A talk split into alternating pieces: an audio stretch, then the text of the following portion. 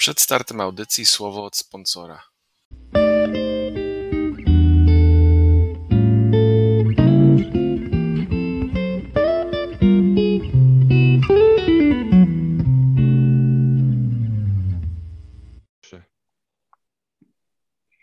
Cześć, witamy Was w NFL.pl Radio. Ja nazywam się Jakub Kazula, ze mną jak zwykle Hubert Gawroński. Już nic nie wiem o futbolu. Maciek Zając. Dzień dobry, ja też nie. I dzisiaj pogadamy sobie e, o playoffach przede wszystkim, bo to, co się działo oczywiście w ostatnim sezonie, sezon, ostatnim meczu sezonu regularnego, to jedna sprawa, ale druga sprawa to, że w końcu zaczynają nam się playoffy.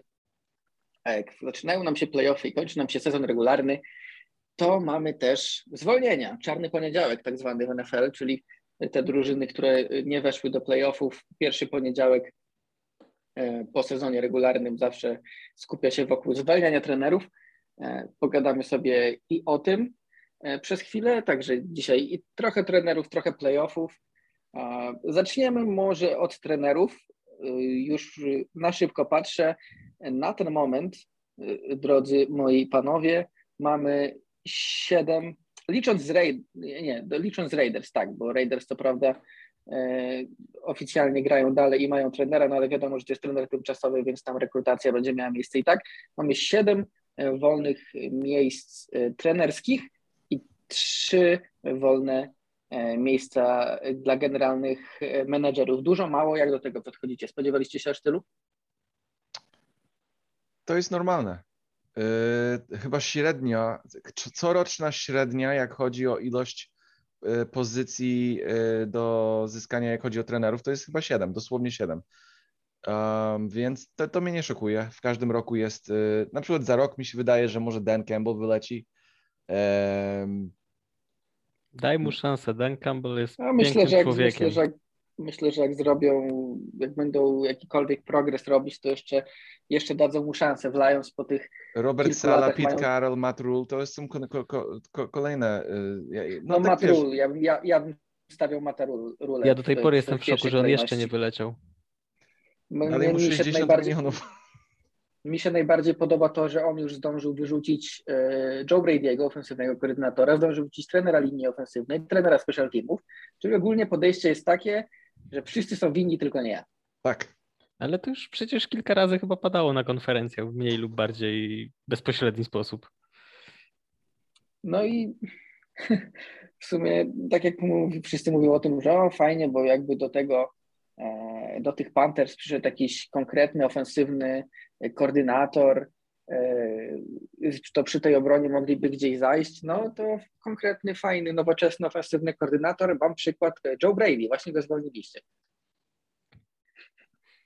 No bo No, tak, trudno sobie, no, no trudno sobie wyobrazić. Joe Brady rok temu był jednym z takich najmodniejszych kandydatów na przejście, na przyjście na koordynatora do NFL, bo on był wtedy jeszcze na uczelni i wszyscy się zachwycali tym, jak jest innowacyjny i przyszedł, no i okej, no Panthers nie grali najlepiej, ale biorąc pod uwagę, co tam się działo na rozegraniu, co tam się działo w linii ofensywnej, to ten Znaczy, biedny to- Joe to, Brady do- nie miał z czego tworzyć w ogóle. Tak, to, to co on dostał tam i powiedzieli mu, no dobra, to wymyśl coś z tego, no,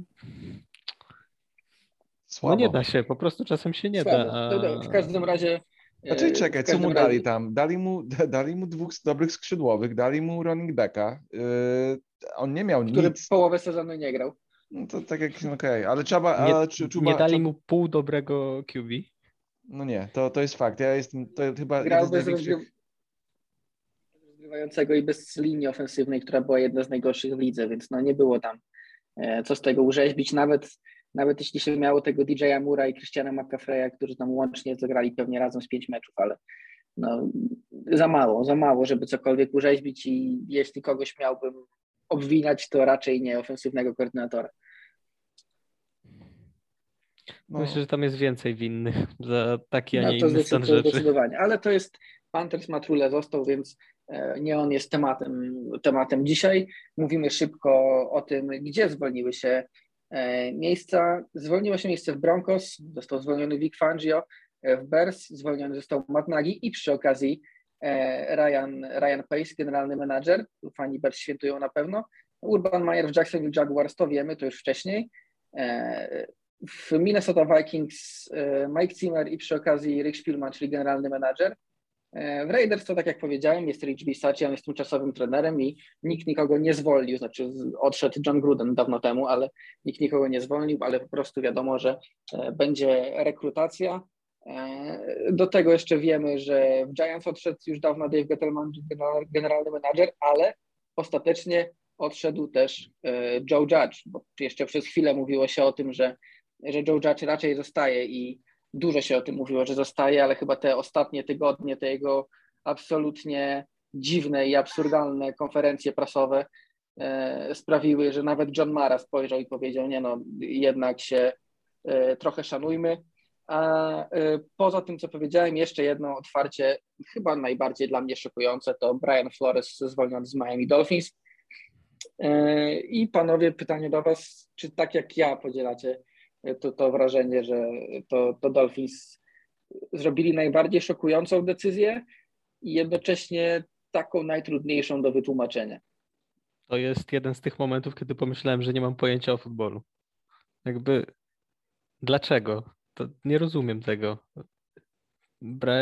Jakby Brian Flores miał za zadanie pewnie wejść do playoffów co najmniej i zapewne takie były nastroje w Miami, ale po tym jak fatalnie zaczął się ten sezon, wyprowadził drużynę na prostą. Po tym, kogo on miał w tej drużynie. Po tym, kogo on miał w tej drużynie, po tym jak bardzo z kryminału była jego linia ofensywna, która bez względu na wskaźniki, jak mówiliśmy, tak. bez względu na wskaźniki była najgorsza w lidze. Miał QB, wobec którego były jakieś wątpliwości przed tym sezonem i o ile Tua miał lepsze i gorsze mecze, o tyle no mam wrażenie, że no nie spalił się, grał czasem lepiej, czasem gorzej, ale nic, co się wydarzyło w Miami, moim zdaniem nie usprawiedliwia zwolnienia Briana Floresa w tej chwili. Ja się zgadzam, totalnie. On, on jakby trzymał tą drużynę w takim, na takim poziomie kompetentnym, tak? Że, że tydzień temu mieli siódme miejsce w rozgrywkach. E, jakby wygrali w tym tygodniu, by, by byli w tych rozgrywkach, rozgrywkach, więc dwa lata pod Dwa rząd... tygodnie temu. Tak. Dwa tygodnie temu. Tydzień temu przegrali, bo w tym tygodniu wygrali z Patriots, ale to był już mecz oni. Tak, tak, tak, sorry. To, to zgadza się. I żeby, żeby to tak, żeby nie stracić, po pierwsze nie stracił szatni, tak, nie stracił yy, yy, no ogólnie reakcja szatni Dolphins jest, yy, zawodnicy są mocno zszokowani i myślę, że możemy w ciemno powiedzieć, że raczej nie ma tam nikogo zadowolonego z takiego obrotu sprawy. No i, i to jest absurdalne. Ja, ja wiem, że były tam, chodziły jakieś tam pogłoski, że nie dogadywał się z general manager, że jednak nie chciał tuły, a jemu wciskali tę tułę, że ma być rozgrywającym i tak dalej i pod tym względem się a dużo nas, kłócili. A w ogóle są nawet y, dwie wersje, bo jedna jest taka, jak mówisz, że y, wciskano mu tego tułę, a on, on nie chciał. Druga wersja jest taka, że właśnie on chciał postawić na tułę, a generalny menadżer planował zaatakować Deshana Watsona w, w off-seasonie, to ogólnie wersji jest bardzo dużo, wiadomo tylko tyle, że e, Flores nie dogadywał się z Greerem, czyli z, z generalnym menadżerem, no i. E, jeśli kogoś jeśli... z tej dwójki zostawiać, to nie Grira. Dokładnie. No, no właśnie tak. No, to chciałem powiedzieć, że tam, jeśli faktycznie była taka sytuacja, że właściciel miał do wyboru albo zostawić generalnego menadżera, albo zostawić trenera, no tak popatrzymy, okej, okay, Greer jest no, zasłużoną postacią na tej organizacji, bo on jest tam 20 lat bodajże już, ale jak popatrzymy te ostatnie lata, jeśli chodzi o budowanie rosteru, no nie, nie są one najlepsze. No. Chociaż Chociażby ta linia braki, ofensywna. o których mówiliśmy, dokładnie. Ta linia ofensywna, wiadomo, na Twitterze Oni jest, w ciągu, jest w ciągu teoria, że nie mają dwóch, receiverów. W ciągu ostatnich dwóch czy trzech draftów wydali na linię ofensywną, yy, jeśli dobrze pamiętam, nie wiem, czy dwie pierwsze rundy, czy jedną pierwszą rundę, na pewno minimum jedną pierwszą rundę, E, chyba dwie drugie rundy i trzecią rundę, a ta linia jest dalej najgorsza w lidze. To świadczy samo o tym, jakich zawodników wybiera, bo oczywiście mamy chociażby w tym roku Lajama, Eisenberga. E, w który... zeszłym roku Robert Hunt, Austin Jackson, plus tam jakieś no dalsze właśnie, rundy Salomon Tak, tak, Kindley. tak. Ja zmierzam, zmierzam do tego, że okej, okay, że Liam Eisenberg to pik, który mógł nie wypalić, bo faktycznie wielu ekspertów mówiło o tym, że to jest fajny zawodnik z potencjałem i że on e, w NFL będzie grał dobrze, nie gra dobrze. Nie wiemy, czy to wina może coachingu, czy po prostu faktycznie tego, że, e, że nie jest aż tak dobry, jak nam się wydawało i to okej, okay, bo pik w momencie, w momencie wyboru wydawał się niezły, ale już na przykład ten Austin Jackson e, z pikiem nie pamiętam którym, ale chyba nie, nawet nie na końcu jakoś bardzo, 18 bardzo, to był Tak, to jest 18 pik znaczy pierwsza runda na pewno, ale zastanawiam się jak wysoko. Chyba 18, około mam, otwarto 18. właśnie i widzę. Tak, 18. No to ja dosłownie pamiętam ten wybór, e, jak wszyscy eksperci powie, zgodnie chórem powiedzieli, ale dlaczego? Austin Jackson był całkowicie surowym projektem, e, co przy ofensywnym liniowym jest zawsze bardzo, bardzo ryzykowne. Dlatego wszyscy go stawiali gdzieś w okolicach e, no, drugiej, dołu drugiej, początku trzeciej rundy może, że to jest takie miejsce, żeby wybrać sobie fajny projekt i go podszlifować, a nie, a nie wydawać pik z połowy pierwszej rundy, szczególnie, że masa lepszych liniowych była na tablicy i to się później okazało też w meczach. No dużo idzie na konto Grira i no ja jak jeśli miałbym kogoś wybierać, to wybrałbym Floresa, szczególnie, że e, on w pierwszym, prześledźmy sobie tak po prostu te jego e, trzy sezony. W pierwszym sezonie wziął roster całkowicie tankujący, bo to był sezon, w którym Miami całkowicie się wyprzedawali ze wszystkich doświadczonych zawodników, e, z tych talentów, których nie chcieli na przyszłość, więc e, dużo się mówiło o tym, że oni mogą nawet e, nie wygrać meczu, bo mają po prostu tak słaby skład nastawiony na tankowanie. Okazało się, że Flores przyszedł i wygrał im tych meczów pięć. To już było sporym sukcesem. Dwa kolejne sezony. Resztkami okej, po gejsie. resztkami po gejsie jeszcze w dodatku i to, i to resztkami niepełnymi. E, A dwa kolejne sezony, e, mimo problemów, mimo tego, że miał tę serię siedmiu porażek w tym roku i serię siedmiu zwycięstw również, e, dwa, dwa kolejne sezony kończył na plusie. I ja patrzę na ten, patrzę na ten roster i mam wrażenie, że to wcale nie jest taka oczywistość, żeby on, że się kończy z taką drużyną sezon na plusie. I mam wrażenie, że to będzie sytuacja trochę z Lions i Jimem Caldwellem. Czyli, że Lions stwierdzą, że są na tym y, średnim poziomie z Jimem Caldwellem, na tym mniej więcej e, taki średniak, trochę lepszy średniak i stwierdzą, że oni zasługują na więcej i Caldwell nie daje im progresu, po czym Caldwell odejdzie i się okaże, że to nie on był problemem, a roster i, cała drużyna spadnie, spadnie bardzo mocno, bardzo mocno z poziomu, bo przyjdzie trener, który po prostu e, będzie trenował tak, taki roster, jaki ma. Na pewno można oczekiwać e, takiego samego w, e, w konkluzji w Miami, bo Adam Gase, no niby Adam Gase wziął tą drużynę do rozgrywek, ale Adam Gase miał Ryana Tannehilla i, i jeszcze miał Jarvis Landry i tak dalej, więc to nie była ta sama drużyna. Ta drużyna totalnie inaczej wygląda i Brian Flores jak najbardziej wyciskał wszystko, co tam jest do wyciśnięcia z tej drużyny i no raczej, raczej to się skończy tak jak w Detroit, mi się wydaje. Oczywiście, jak dostaną Deshona Watsona albo coś takiego się wydarzy, to No to trudno, żeby się skończyło tak jak Detroit, on ich sam trochę wyciągnie. no, Matt Stafford też wyciągał sam Detroit, na ile się dało. no tak. No właśnie. No, przy czym Deshaun Watson jest y, no, bardziej uzdolnionym rozgrywającym. E, prawda. Jest w swoim, Ja jest jestem- w swoim prime, więc Ja jestem ciekaw, na ile prawdziwe są te plotki, że jednym z powodów, dla których Deshaun chciał iść do Miami, był właśnie Brian Flores, bo, bo to może być ciekawe. To, no to jest ta jedna z teorii, o których, o których mówił, o których mówił Hubert, że to się łączy z tą teorią, że oni wciskali Floresowi tułę, a on go nie chciał. Że Flores jest wyrzucony też dlatego i to się łączy z tym, że to jest tak jakby komunikat od właściciela i od generalnego menadżera, że oni e, z wyścigu po Watsona się trochę wycofują.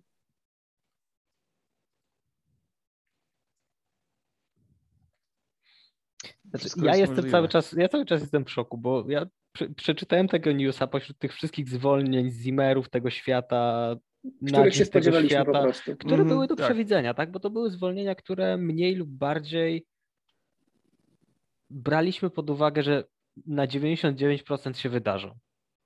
Natomiast dostaję nagle newsem o, o Brianie Floresie w twarz i tak, ale czemu? Właściwie co, co wami kieruje? Słuchaj, I nadal nie, nadal nie wiem. To było prawie tak genialne e, moim zdaniem podejście, jak ten QB sneak na 3,9 w wykonaniu Giants. To, to, że Giants zwolnili go we wtorek zamiast poniedziałek dalej, to, to mnie wkurza chyba najbardziej. On powinien wylecieć, on powinien być zwolniony, tak jak rozmawialiśmy wcześniej, Maciek, jak właśnie tym, te zagrania. W trakcie tej akcji. W trakcie tej, akcji. Po tym, y, po tym, co słyszeliśmy w ostatnich kilku tygodniach, jaką wiarę ma w niego John Mara i że on będzie, i on zostanie jeszcze, jeszcze na pewno na kolejny rok, to myślę, że kibice Giants powinni się cieszyć, że w ogóle wyleciał. Nie, na pewno nie przejmują się tym, czy wyleciał w poniedziałek, czy we wtorek. To prawda, to natomiast była, to zaczynaliśmy, się, zaczynaliśmy się już po prostu przyzwyczajać, że Joe Judge powinien wylecieć, a jednak zostanie, bo takie były informacje. Na szczęście Giants nas pozytywnie zaskoczyli.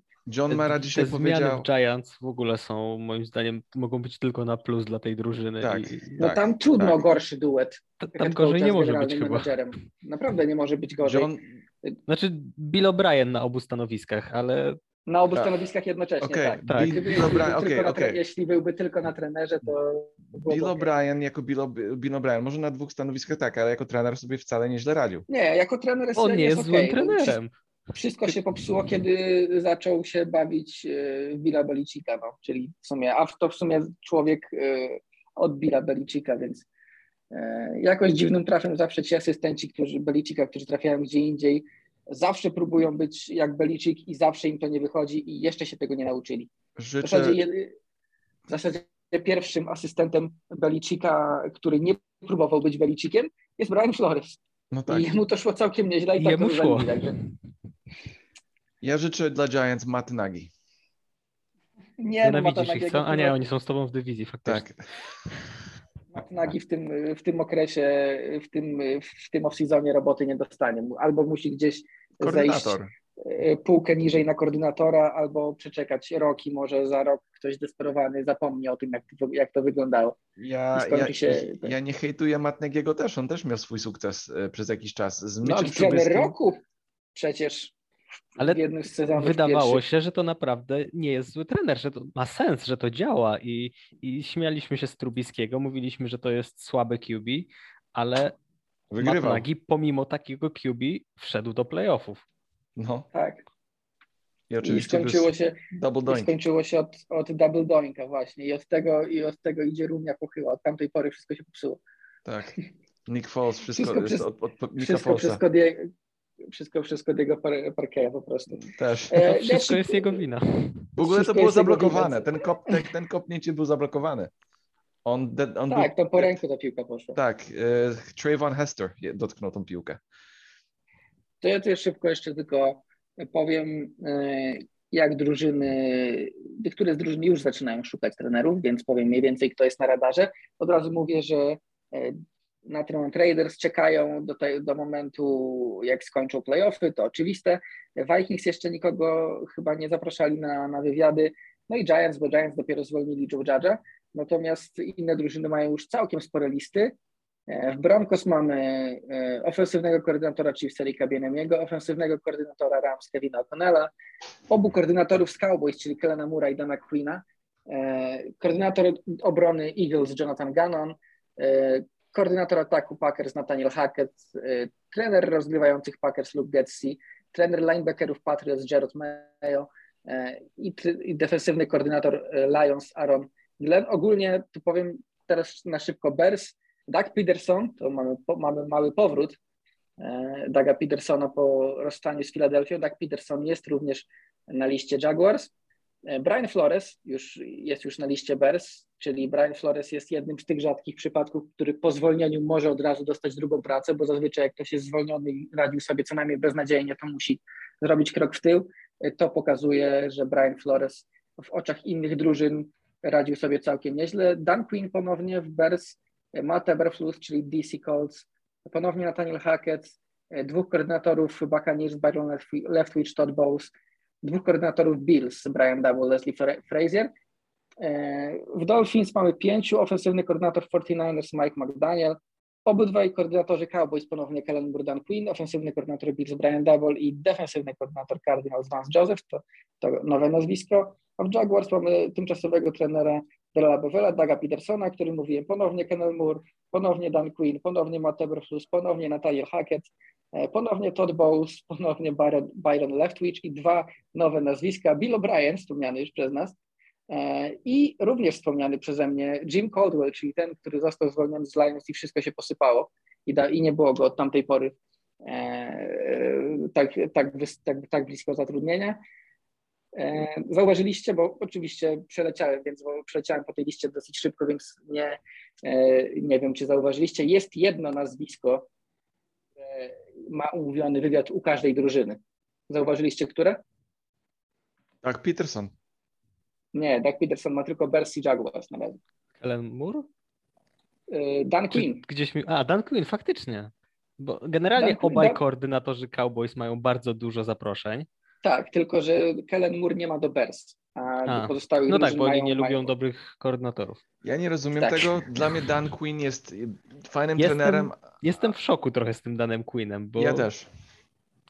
bo jemu wcale nie szło jakoś super pod koniec tej jego przygody trenerskiej jako, jako head Jest, coach. jest des, de, Super, super pokazał się jako defensywny koordynator, bo w Cowboys naprawdę zrobił No, fajną robotę. obronę Cowboys, to mu trzeba przyznać. Zdecydowanie, to jest fantastyczna robota, ale żeby znowu się nie skończyło na bardzo dobrym koordynatorze z jednej czy z drugiej strony, który po prostu średnio nadaje się na head coacha. Zwłaszcza, że on ma tą przygodę z head coachowaniem już i Słuchaj, do Super Bowl doszedł. To, co się wydarzyło w nim, to już inna sprawa, tak. ale, ale do Super Bowl doszedł. No i ogólnie jego obrona poszła gdzieś przez od tego Super Bowlu dalej. Czy to jest wina menedżera, który nie, nie dostawał dobrych zawodników, czy jego, bo nie wyciskał z tej defensywy żadnej, żadnego progresu. To jest, są dwie inne kwestie, ale tak naprawdę y, jego, on jest koordynatorem defensywnym i jego defensywna y, obrona nie się psuła z każdym rokiem po Super Bowlu. Więc w mojej ocenie dałbym mu jeszcze jedną szansę, może, to, ale to już zależy od, od, od indywidualnej drużyny i tak dalej. Gdziekolwiek wyląduje, na przykład w Giants albo w, no nie wiem, Znaczy, gdziekolwiek poza Dolphins nie wyląduje, gorzej nie będzie. nie będzie, słuchaj, nie, na pewno nie będzie totalna strata, na, na pewno jak z, zatrudni jak, jakakolwiek drużyna Dana, Dan Quina, on utrzyma tą drużynę na jakimś poziomie nie najgorszym, mi się wydaje. On, on, on, on jest na tyle kompetentny. To, jest, to nie jest Joe Judge, to nie jest, e, nie wiem, Robert Sala, to jest normalny, z tym, że Robert Sala nawet lubię, ale ogólnie to, jest, to nie jest Joe Judge. On jest dobry trener, tylko nie wiem, czy on jest taka wyższa półka tych trenerów, która, który jest w stanie, no, ja myślę, że on, on coś jest jak Bill O'Brien, Bill, Bill, Bill O'Brien. Mi się wydaje, że Dan Quinn i Bill O'Brien mają podobne, jakby podobną mają drogę, y, jakieś żyją w tych w podobnych y, sposobach do, tre, do trenowania i ogólnie ich y, sufit jest podobny. Ogólnie e, to jest też ciekawe, bo Dan Quinn jest jedynym, e, tak jak wspomniałem, trenerem na każdej liście. E, I to jest trener defensywny. Jak tak patrzę na te wakaty, Jaguars i Bears przy rozgrywających z ogromnym potencjałem wybranych dopiero co w drafcie, nie wiem, czy bym się, nie, czy bym nie wolał popatrzeć w stronę trenera ofensywnego. Podobnie nawet Dolphins, którzy mają ofensyw, którzy mają też młodego rozgrywającego. Broncos z kolei nie mają na razie młodego rozgrywającego, ale możliwe, że będą go szukać. Nie Jak masz, jak masz młodego rozgrywającego, to musisz mieć y, koordynatora ofensywnego jako trener. Y, Rzadko jest tak, bo ten trener musi mówić językiem quarterbacka. Na przykład w Giants, Daniel Jones. Albo ewentualnie mieć takiego, nie wiem, długoterminowego koordynatora jak Josh McDaniel przy Macu Jonesie. No, no, dokładnie, dokładnie. A zazwyczaj tak nie jest. Zazwyczaj jak bierzesz defensywnego koordynatora, y, załatwiasz sobie ofensywnego koordynatora, powiedzmy, że ten ofensywny koordynator wypala, wszystko działa, no to za rok, dwa już go nie masz, bo jest trenerem. I, i, i to jest właśnie problem z zatrudnieniem defensywnego koordynatora na head coacha, bo te ofensywne koordynatory będą się wymieniać i e, rzadko jest tak, że taki Josh McDaniel zostaje przy trenerze cały czas.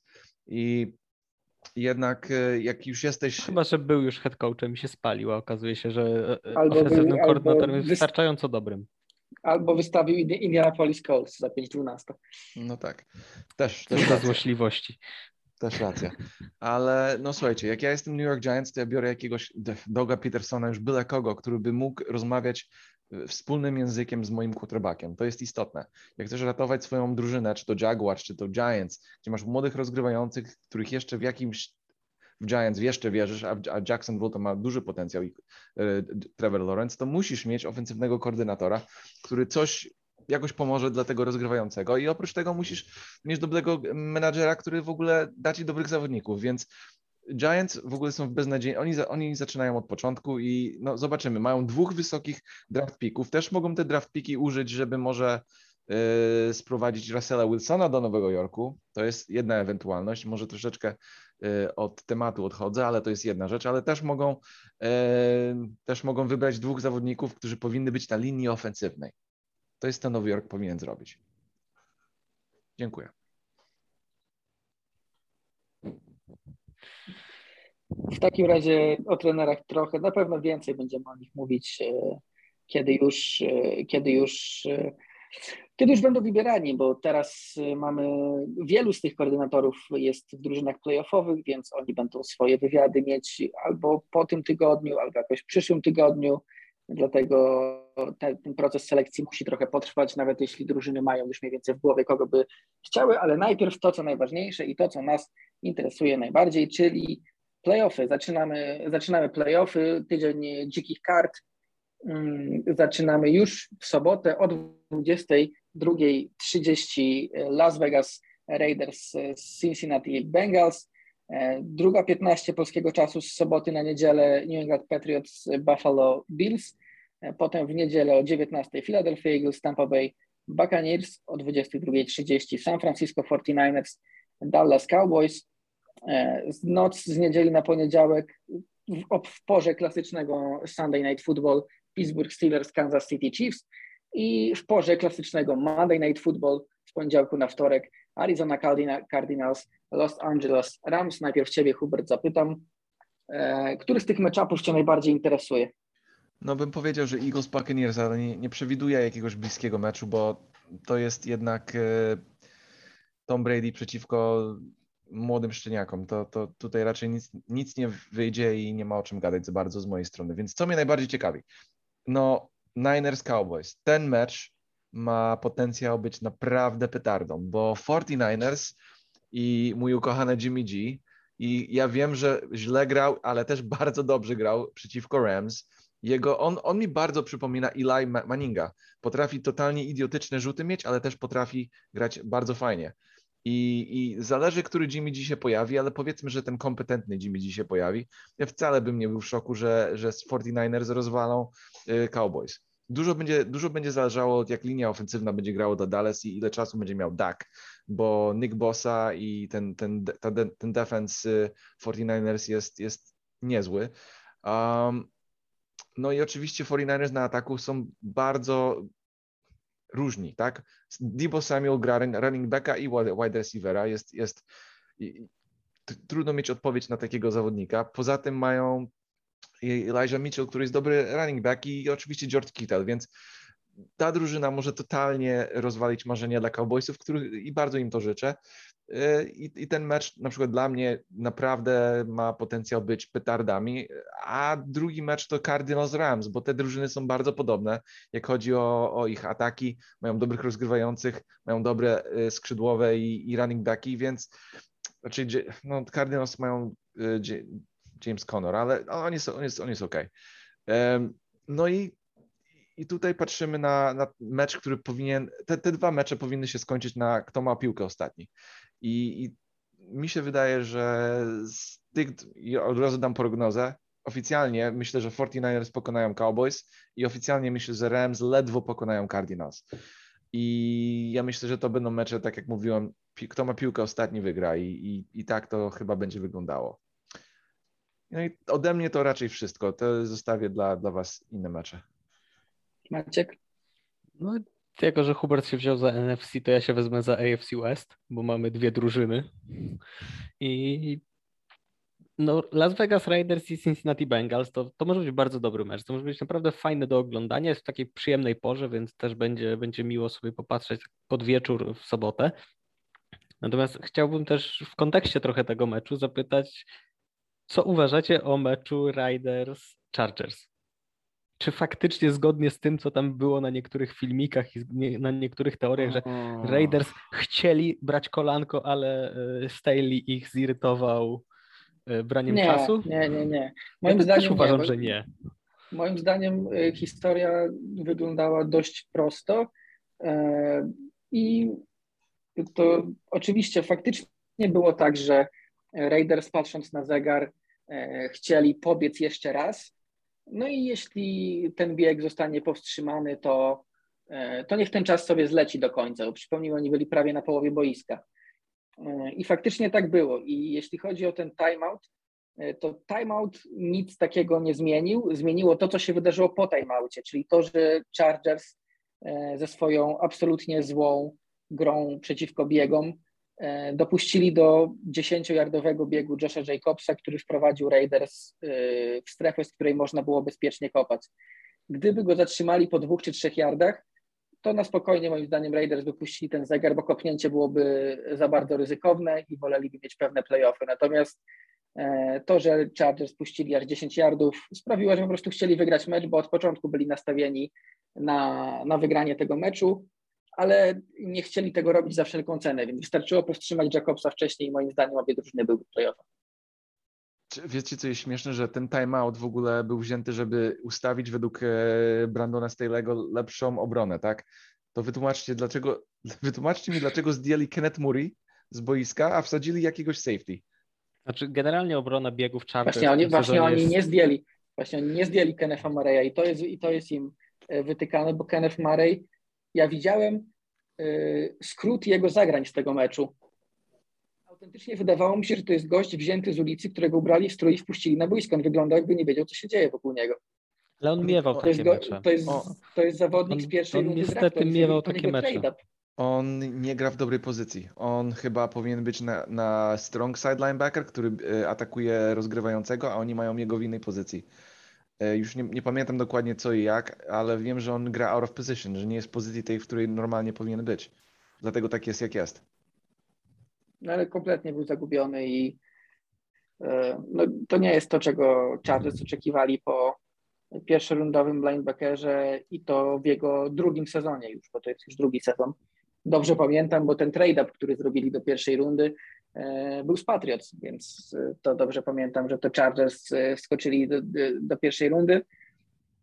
Jeśli dobrze pamiętam, to oni mają Kennetha Mareya, a my mniej więcej z tych pików mamy Kyla Daggera i Josha Uche. Także jestem zadowolony, mówiąc w skrócie.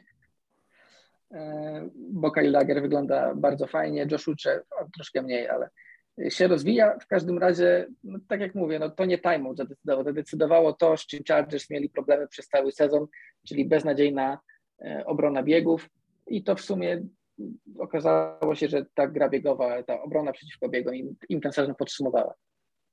No, cały sezon nie bronili biegów, więc obrona biegów zabiła ich w ostatnim momencie i trochę, trochę tak.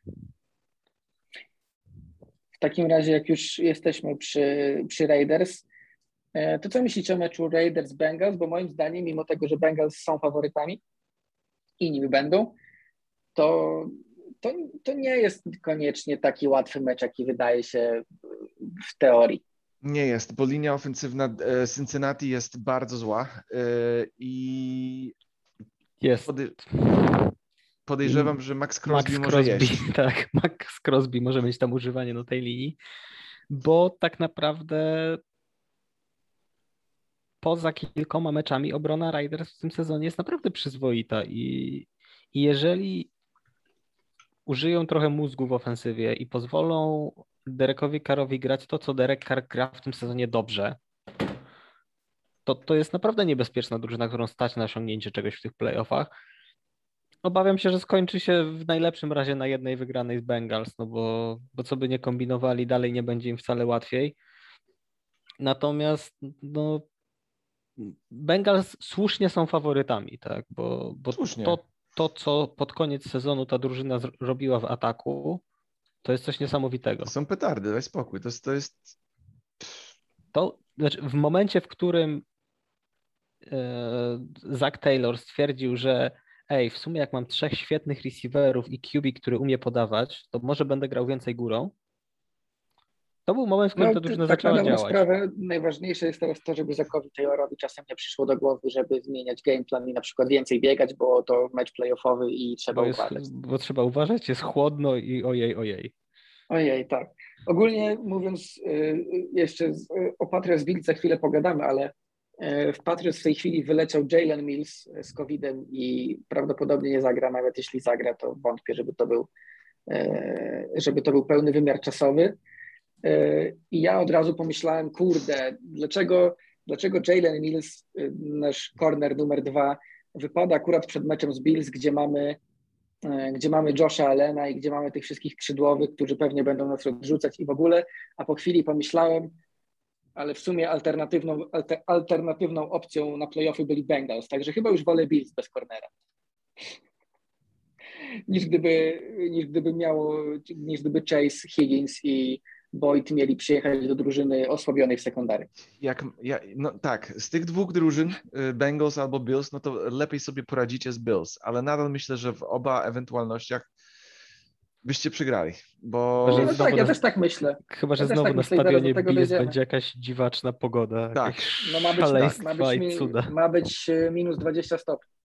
E, Na, na, na razie się tak zapowiada przynajmniej. Temperatura to Fajnie. pół biedy, ja bym się bardziej bał, jakby znowu tam jakiś huragan wszedł albo wiatr wiejący No tak, ale, w różną ale stronę. jednak to też jest, to nie jest aż taka sytuacja jak z tym huraganem, ale e, teoretycznie takie temperatury typu minus 15, minus 20 bardziej sprzyjają drużynom siłowym, które na przykład dużo biegają, tak jak Patriots, więc No ja to w prawda. tym małej, małej zalety dla nas upatruję. Z doświadczenia mogę powiedzieć, aż w takim zimnie jak minus 20 nie grałem.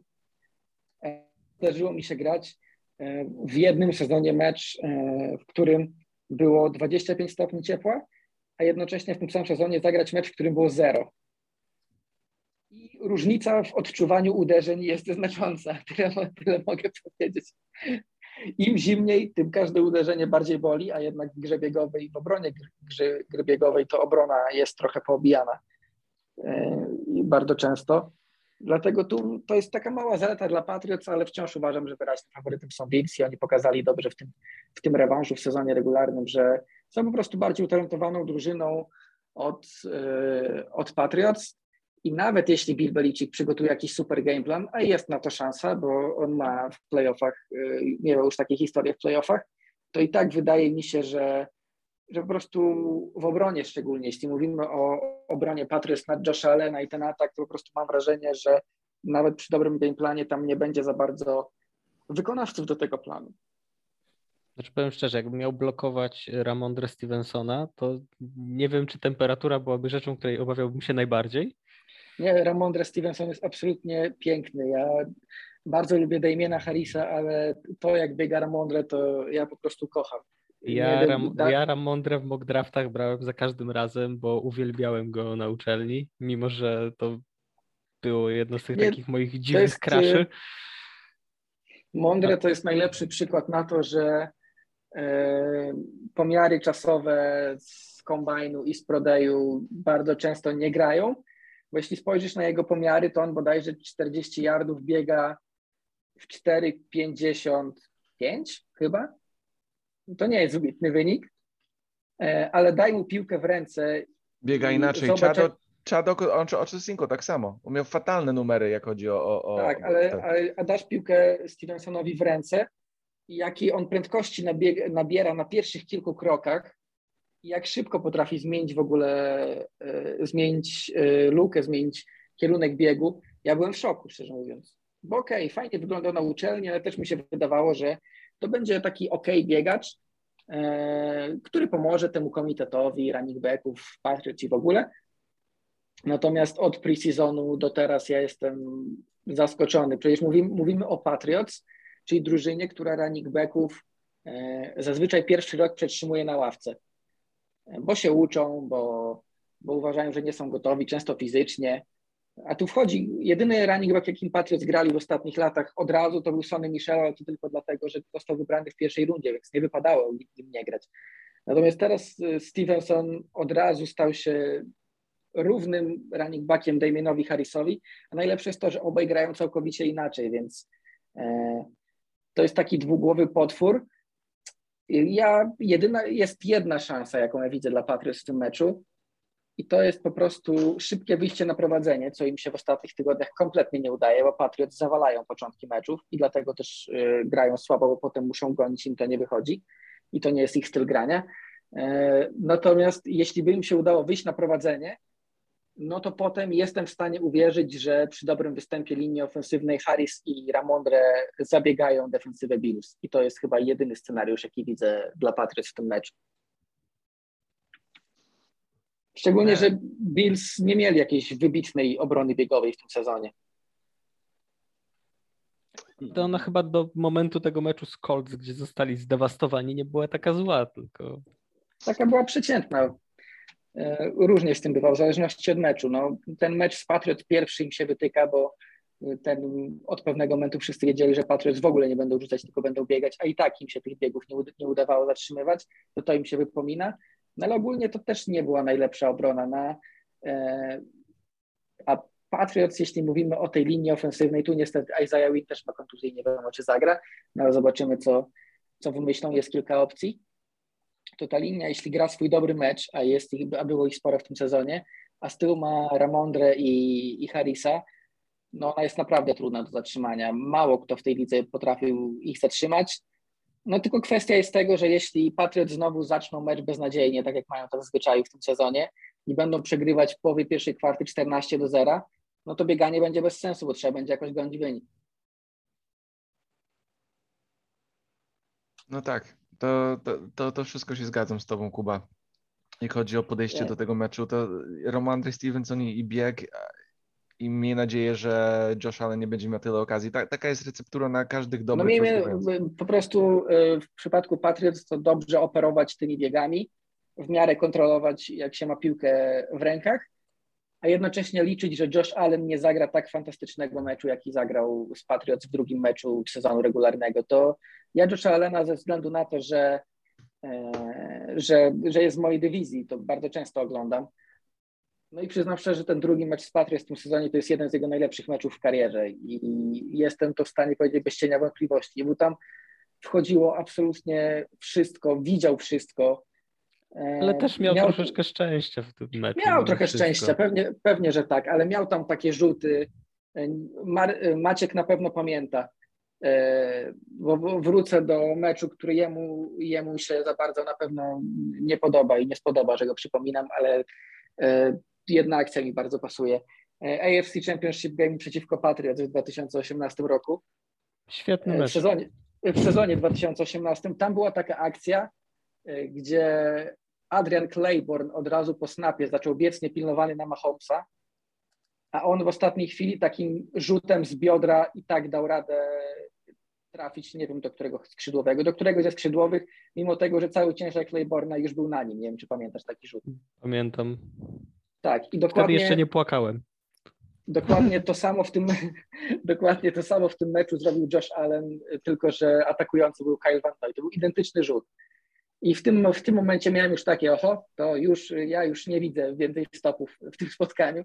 I faktycznie tak było, bo Josh Allen rzucał absolutnie kapitalne piłki e, w, najmniejszą, w najmniejsze dziury. Więc w przypadku Patriots i obrony Patriots no liczyłem po prostu na to, że Allen nie powtórzy takiego meczu, no bo co jak co, ale trzeba przyznać, że Josh Allen wahania formy potrafi mieć. Oj tak, jeżeli miałbym wskazać jednego QB, który jest takim właśnie niesamowitym talentem, ale ze skłonnościami do coin flipowania, to, to Josh Allen byłby prawdopodobnie numerem jeden na tej liście. Zgoda. Bo on potrafi zagrać znakomity mecz, jak chociażby ten mecz Patriots, a potrafi zagrać, zresztą kilka razy w tym sezonie zagrał, po prostu taki, taki taką kaszanę, że, że aż przykro było patrzeć. Tak, on ma, on, no ma jest... On, jest, on jest jedyny, co ma, on jest jedyny, co ma tendencję do takiego właśnie z tych bardzo dobrych rozgrywających, co ma, co ma możliwość mieć bardzo zły mecz. To się zgadzam totalnie, że może trafisz na takiego Josha Allena, nie wiem, to jest, to jest możliwość, ale no jakoś to nie widzę. Właśnie to, to jest tak, to jest moja jedyna nadzieja, nadzieja w, w, na ten mecz, to jest to, że no bo ta nadzieja w to, że Patriots dobrze zaczną mecz, to patrząc na to, że na 17 meczów w tym sezonie oni dobrze zaczęli, może trzy, no to to jest nadzieja bardzo niewielka, e, mówiąc w skrócie. E, dlatego trzeba liczyć na coś innego, no i liczę na to, że może faktycznie ta pogoda wiać może nie będzie, no ale mróz zawsze przeszkadza, zawsze przeszkadza drużynom. No i to, że może Josh Allen właśnie trafi na jeden z tych meczów, gdzie może nie będzie jakiś strasznie beznadziejny, ale żeby nie było Jak aż tak ten, mecz, dobry, jakby- jak ten mecz z Falcons w tym sezonie. jak ten mecz z Falcons. I to było od razu po meczu z Patriots przecież. Tak, zagrał niesamowity mecz z Patriots, a potem zagrał po prostu jakiś w ogóle koszmar z Falcons. No to mamy, mamy w takim razie, już Hubert powiedział o Rams Cardinals i o Cowboys 49ers. To są zresztą dla mnie też mecze, mecze tego weekendu. Oczywiście moim meczem weekendu są, jest mecz Patriots mimo wszystko, ale jeśli miałbym składać neutralnie, to Cardinals, Rams i 49ers, Cowboys wydają się najciekawsze. Patriots, Bills już e, powiedziałem ja od siebie. Do Raiders, do Raiders Bengals dodam też e, to, co zauważył e, Adrian Pudło, który był e, w, w drugim z moich podcastów w NFL po godzinach. E, Jak już słuchacie tego, tak skończycie, możecie iść i posłuchać tamtego, polecam. E, W każdym razie Adrian Pudło bardzo fajnie e, zauważył, że Joe, Joe Barrow to jest zawodnik, który w ostatnich tygodniach bardzo dobrze radzi sobie pod presją. Natomiast Raiders są drużyną, która tej presji, tych blitzów e, wywiera mało. Ich, oni zostają niemal w całości za każdym razem tej siedmioosobowej całości czterech rasherów biegnie na rozgrywającego, a siedmiu zostaje i każe rozgrywającemu e, czytać grę bardzo szybko, szczególnie jeśli Max Crosby tam się przybija przez linię ofensywną. I to jest faktycznie rzecz, która może trochę poprzeszkadzać e, Barrowowi, bo jeśli Crosby będzie w stanie wygrywać z linią ofensywną Bengals, to on będzie miał na decyzję i tak mało czasu, ale jednak obrońców w kryciu będzie znacznie więcej niż przy tych blicach, które mu serwowali w ostatnich tygodniach.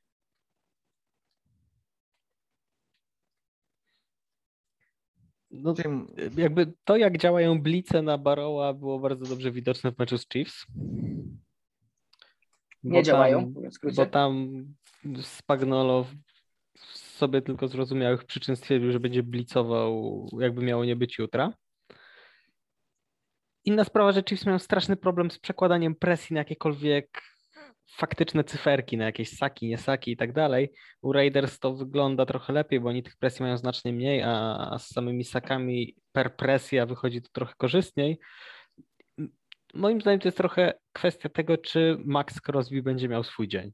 Bo jeżeli będzie miał swój dzień, to może być tak, że po prostu Barrow dostanie dwa, trzy szybkie saki i, i będzie mu bardzo smutno i będzie mu bardzo ciężko, ale trudno jest mi postawić w tym meczu przeciwko Bengal, zwłaszcza po tym, co potrafiła pokazać ich ofensywa. Z drugiej strony, no mówiliśmy, że Allen jest coin flipem, to, to Bengals cały sezon są trochę takim coin flipem. Mieli niesamowite mecze i mieli dramatyczne z mecze. Chociażby porażkę z Jets, chociażby z Browns mieli ten koszmarek w połowie sezonu. Chyba z Tak, Browns był ten też. mecz, gdzie po prostu zagrali potworny piach. Więc Cincinnati Bengals wydają się być lepszą drużyną, ale zobaczymy, Też- co z tego no, wyjdzie. też są niedoświadczeni. Też, bo są, niedoświad- są niedoświadczeni, tak. No, Cincinnati Bengals czekają na zwycięstwo w playoffach od 1991 roku. No właśnie chciałem to zapytać, jak długo ich br- brało, żeby ostatni wygrać? Ponad, już ponad 30 lat. Oni czekają dłużej na zwycięstwo w playoffach niż Lions. Wow. Straszne. To tam będzie szaleństwo. Jak, to jest genialna możliwość, żeby wygrać. Ja pamiętam ich mecze z Andy Dalton. przerwać tę serię. No, ja pamiętam ich mecze, jak jeszcze byli taką kompetentną drużyną, to, to Andy Dalton za każdym razem w rozgrywkach dawał dupę. Po prostu zamiast jakąś normalną piłkę grać, to zawsze składali się jak krzesło do, na plażę. Po prostu e, bez szans. A teraz mają naprawdę dobry skład i to jest mecz, ja myślę, że powinni wygrać ten mecz.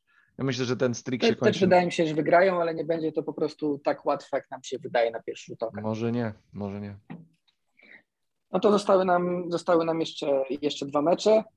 I jeśli ja miałbym stawiać, to są dwa mecze najłatwiejsze do wytypowania. Dwa z udziałem waszych ulubionych drużyn, tylko że wasze drużyny są po dwóch różnych stronach e, barykady. Na początku zapytam, czy wy widzicie jakąkolwiek szansę, i pomijam tutaj jakieś kataklizmy w stylu kontuzje, e, czy widzicie jakąkolwiek szansę, że Steelers wygrywają z Chiefs? Nie. Obrona Absolutnie. Chiefs gra taki kryminał jak w ostatnim meczu z Bengals, a Ben budzi się 10 lat młodszy. to chyba, że tak. Ale znaczy, Nie, ja po re, prostu- realnie nie, natomiast y, ta drużyna No mnie ja wiem, że nauczyła, serce, że, kibic, że, że serce im się nie da kibica nie, ufać. nie pozwala, serce kibica nie pozwala zapeszać, tak?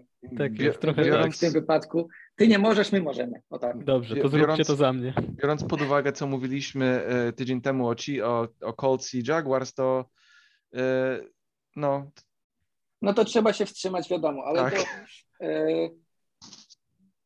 wydaje mi się, że po prostu no Steelers mają bardzo dobrą obronę. Oni tą obroną i coachingiem Mike'a Tomlina weszli do playoffów. No trzeba to powiedzieć, bo na pewno nie atakiem. Ten mhm, atak ogląda się absolutnie tragicznie. tak, to jest, to jest Czucie najgorszy atak, do co widziałem. zęba. I wydaje mi się, że już od kilku lat sposobem na Chiefs e, jest po prostu z, w miarę utrzymanie w ryzach ich ataku. To jeszcze w stanie są zrobić Steelers, e, bo mają naprawdę dobrą obronę, ale trzeba też samemu zdobyć dużo punktów, a tego Steelers kompletnie nie potrafią. Mm. I to widać, to widać najlepiej. No oni nawet jeśli wygrywają, to często są to wyniki w stylu 16 do 13 na przykład. Wynik tego Więc, meczu będzie y- chyba jakieś 38-13 mi się wydaje. Zresztą no, oni już grali ze sobą w sezonie regularnym, więc i tam wynik był dość jednoznaczny. 36 do 36 do 10, 10. a nie było Travisa Kelsiego i Tyreek Hill był tak mocno nieużywany. Jeżeli No. Tak, dobrze no pamiętam. Podobnie E, będzie. No tu się wydaje, że no, to jest dla mnie zdecydowanie najłatwiejszy mecz do wytypowania, bo po prostu gratulacje dla Steelers za to, że wywalczyli sobie te playoffy obroną i świetnym coachingiem i dla Majka Tomlina, że poukładał to wszystko po raz kolejny, bo to było być może, nie wiem czy najtrudniejsze, ale na pewno jedno z najtrudniejszych wyzwań w jego karierze. E, Więc y, za to gratulacje, natomiast y, tutaj się to chyba kończy niestety. Miejmy nadzieję. Jeszcze poczekajcie, jeszcze chciałem, jeszcze chciałem zajrzeć, e, próbuję otworzyć, e, żeby zobaczyć Steelers w ostatnich no os, ostatnie zdobyte punkty w ostatnich meczach. E, 16 z Ravens, 26 z pokaleczonymi Browns, 10 z Chiefs, 19 z Titans, e, 28 e, z Vikings, no, ale z, Vikings. Viking, z Vikings to z Vikings to mogli zdobyć równie dobrze 3 i 35. Vikings grają takie mecze, że tam się żadne prawa fizyki nie, nie liczą. E, Z Ravens 20, Że e, z Bengals Steelers, 10. Steelers mają w tym sezonie jeden mecz ze zdobyczą powyżej 30 punktów. I to był Tak, ten przy- i- absurdalny i- mecz z I Chargers. to była porażka jeszcze w dodatku. Z Chargers Jeszcze 41 przegrali do ten mecz. 37. tak. No w zwycięstwach nie szaleją z punktami, zdecydowanie. Jak, e, E, jak chodzi o Bucks Eagles, to ja, ja, ja widzę, jak Eagles mogą wygrać. Ma- Mają najlepszy atak bieg, biegowy w NFL. I mają A- fantastyczną linię przy okazji. Tak, też chyba ma padać w ten dzień. I, I Bucks mają, i Bucks mają też swoje problemy, to, to też tego się nie da ukryć. niby ludzie wracają z, z COVID-u i tak dalej. Fournette chyba gra, David chyba gra i, i parę No innych. David zobaczymy, bo Davida, Davida e, aktywowali, ale aktywowali go, bo musieli w sumie, bo czas się pewnie, e, żeby, żeby ten czas zaczął lecieć, ale na przykład dzisiaj nie trenował, więc e, to jest takie, równie dobrze mogli aktywować, licząc na to, że wygrają i to jest taka aktywacja już na przyszły tydzień na przykład. Ja myślę, że po Ale- prostu atak Bucks, Tom Brady, jego doświadczenie, to, że widział każdy defens wymyślony przez człowieka i który będzie jeszcze wymyślony, on, on już wszystko widział. Ten człowiek jest. Gronkowski będzie miał duży, duży, dobry mecz, bo Eagles nie mają żadnego linebackera albo kogokolwiek, który może kryć dobrze tight enda. Tight endy nas zabijały cały rok i jak chodzi o Mike'a Evansa, no to Darius, Darius Slay go za, zatrzyma, ale, ale Gronkowski będzie miał duży mecz. No i potem oczywiście jest atak e, running backów Fournette, jak będzie grał i, i Von, to, to, to tutaj nie, nie wyobrażam sobie scenariusz, gdzie Eagles by wygrali. Oczywiście może się coś takiego stanąć, że właśnie będzie lało ostro i będą musieli No biegać. tutaj pozwól, że ci przerwę tylko jeśli Mhm. chodzi o bieganie i o, o ten. Na, jeśli się wejdzie w, app, w aplikację NFL, to ten mecz jest reklamowany jako statystycznie, jeśli chodzi o największe zdobycze punktowe, jako y, najlepszy w lidze atak biegowy kontra najlepszy w lidze atak podaniowy, mówiąc w skrócie. Więc y, Nie powiedziałbym tego tak y, z czapki, ale statystycznie pewnie jest na to podparcie, bo no pewnie mówimy o, mówimy o aplikacji NFL, więc pewnie chodzi wyłącznie o zdobyte punkty, to nie są jakieś zaawansowane, e, zaawansowane tak, statystyki, no ale je- jednak jakby, jakby nie patrzeć nieco, to pokazuje jaka jest skala u jednych biegów, u drugich podań. Więc y, wydaje mi się, że to nie będzie kwestia właśnie tych ich mocnych stron, a tego, kto będzie miał słabszą, słabszą stronę. I tu wydaje mi się, że jednak mimo wszystko Eagles, bo e, o ile faktycznie jest problem w ataku Bucks z tym, z brakiem Chrisa Godwina, teraz z brakiem Antonio Browna, to wydaje mi się, to prędzej jestem sobie w stanie wyobrazić, że obrona Bucks zatrzyma atak biegowy Eagles, niż że obrona Eagles zatrzyma, zatrzyma atak podaniowy Bucks. Zgadzam się z tym totalnie. Nie, nie ma tutaj co. jest mi co... przykro, ale muszę się zgodzić. No, no. e, Ale to jeszcze, dorzu- to jeszcze dorzucę, bo skoro, skoro o tym mówimy, to jeśli, e, jeśli lubicie sobie popatrzeć na, na konkretne meczapy w danym meczu, jakichś dwóch znakomitych zawodników przeciwko sobie albo coś takiego, to w tym meczu jest idealny matchup dla koneserów, czyli linia ofensywna Eagles kontra linia defensywna Buccaneers. Tam się będzie tyle działo. Mhm. Fantastyczna linia ofensywna Eaglesa z drugiej strony Su, Vita, Vita Su, E, Mhm. Może Jason Pierre-Paul, bo on też niby wraca, ale nie wiadomo jeszcze. E, I do tego linebackerzy, Devin White, może Lavonte David. Także no tam się będzie działo bardzo dużo. Będzie. I, i, I oczywiście, tak jak e, stare, to, to, jest, to jest po prostu. W, w futbolu to jest zasada. Linie, linie decydują, jak, jak to wszystko się skończy i która linia będzie lepsza, może, może w dużej mierze zdecydować ten mecz, ale no, Tom Brady, ja, ja nauczyłem się dawno temu, że przeciwko Tomu Brady'owiego się nie, nie stawia. On, on zazwyczaj wygrywa i Szczególnie w najprawdopodobniej, będzie- szczególnie w playoffach i najprawdopodobniej wyląduje znowu w Super Bowl, albo przynajmniej w Green Bay, e, gdzie będzie grał o prawo, żeby wejść do Super Bowl znowu, więc w półfinale, więc No, zobaczymy. mnie, wcale, mnie wcale nie zdziwi e, powtórka NFC Championship Games tamtego roku. Mm, To by Czyli, wynik Packer, czyli, czyli Packers Bucks, e, czyli Packers Bucks Green Bay. I no i fakty tak. I gdybym miał stawiać teraz, to przez to problem Bucks pewnie postawiłbym wynik inny, ale no, do tego meczu jeszcze daleko, jeszcze, nam, jeszcze nas dużo tutaj drużyn Oj, może, tak, jeszcze się będzie może, działo. może zaskoczyć. Jeszcze się będzie bardzo dużo działo, przed nami dużo. E, A ty jeszcze was zapytam, tutaj jeśli chodzi o Chiefs Steelers, Buccaneers Eagles, no tutaj wszyscy obstawiamy raczej jednoznacznie wyniki. W meczu Bills Patriots też raczej stawiamy Bills, Bengals Raiders stawiamy Bengals. To teraz zapytam, bo już Hubert tutaj napoczął, jak stawiacie e, 49ers Cowboys i Cardinals Rams? E, Hubert już powiedział, to teraz ty macie. Zacznę od Cardinals Rams, bo, bo ten mecz wydaje mi się chyba trudniejszy do obstawienia. E, Mimo wszystko postawię na Rams, bo mam wrażenie, że to jak Cardinals słabo się ostatnio prezentują, nawet w tych wygranych meczach, to będzie miało, będzie miało duże znaczenie i będzie miało przełożenie na to spotkanie. McVay pokazywał, że potrafi grać w playoffach, miewał lepsze, miewał gorsze momenty, ale, ale generalnie potrafił grać w playoffach z Mattem Staffordem. Też to zrozumienie wychodzi coraz fajniej. Lubię Matta Stafforda, lubię Coopera Kappa, więc troszkę tak kibicowsko postawię na Rams, ale wydaje mi się, że po prostu są obiektywnie pewniejszą drużyną w tej chwili. E, Co do drugiego meczu, to San Francisco 49ers, Dallas Cowboys. Cowboys moim zdaniem są lepsi, mają lepszy skład, mają bardziej okazałe wyniki, mają teoretycznie mają wszystko, co powinni mieć, żeby ten mecz wygrać. Z drugiej strony nadal są Cowboys, więc mogą zrobić coś dziwnego, odpaść w jakiś absurdalny sposób i przegrać ten mecz.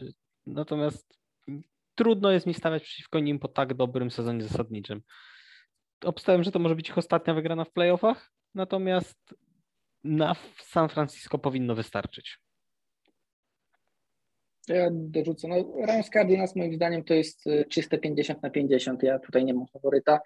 Jeszcze szczególnie, że to są rywale dywizyjni, więc to się może mogą, mogą różne rzeczy dziać. Postawię na Cardinals głównie dlatego, żeby, żeby, żebyśmy nie stawiali wszyscy na Rams. Niech się, niech się, coś, niech się coś dzieje. Natomiast w kwestii Cowboys Niners, wydaje mi się, że Cowboys wygrają, bo jednak mają więcej talentu i to może tutaj przeważyć, ale wydaje mi się, że 49ers bardzo dużo krwi im napsują i że to będzie i że to będzie po prostu bardzo ciekawy mecz. A, a wcale nie wykluczam, że. Wątpisz w Jimmy G? tak, tak. U, uważam, uważam, że ten hmm. mecz zostanie, zadecyduje się tym, że Jimmy G y, popełni o jeden błąd za dużo. Lubicie ból. Dobrze, Jimmy G wam pokaże. Czekam na Jimmy G w Stawy, Super nawet, Bowl. Nawet jeśli 49ers wygrają, to jestem jakoś dziwnie przekonany, że to niekoniecznie będzie wysługa Jimmy'ego. 300 yardów, z czego 250 aftercatch. Może tak być, Albo, ale... Tak. Albo w ogóle 100 yardów, bo resztę zrobią biegi. Albo coś takiego. Dibo Samuel jest piękny. Tak, Dibo Samuel jest wspaniały, zdecydowanie. Jakieś jeszcze przemyślenia, panowie, co do zbliżających się meczów playoffowych? Mm, nie, z mojej strony już, już chyba wszystko dotknęliśmy. Ja też, jestem, ja też jestem już y, y, zadowolony z tego wszystkiego. Cieszę się, że mamy już playoffy, cieszę się, że wchodzimy w tę decydującą fazę. Jedyne co smuci to, że obrona Chiefs od wyjazdu do Bengals się nie pokazała, ale to może jeszcze może dojadą. temat. Może, może, zostali w domu, a teraz gramy u siebie. Teraz, teraz będą grali. To też ciekawostka na koniec.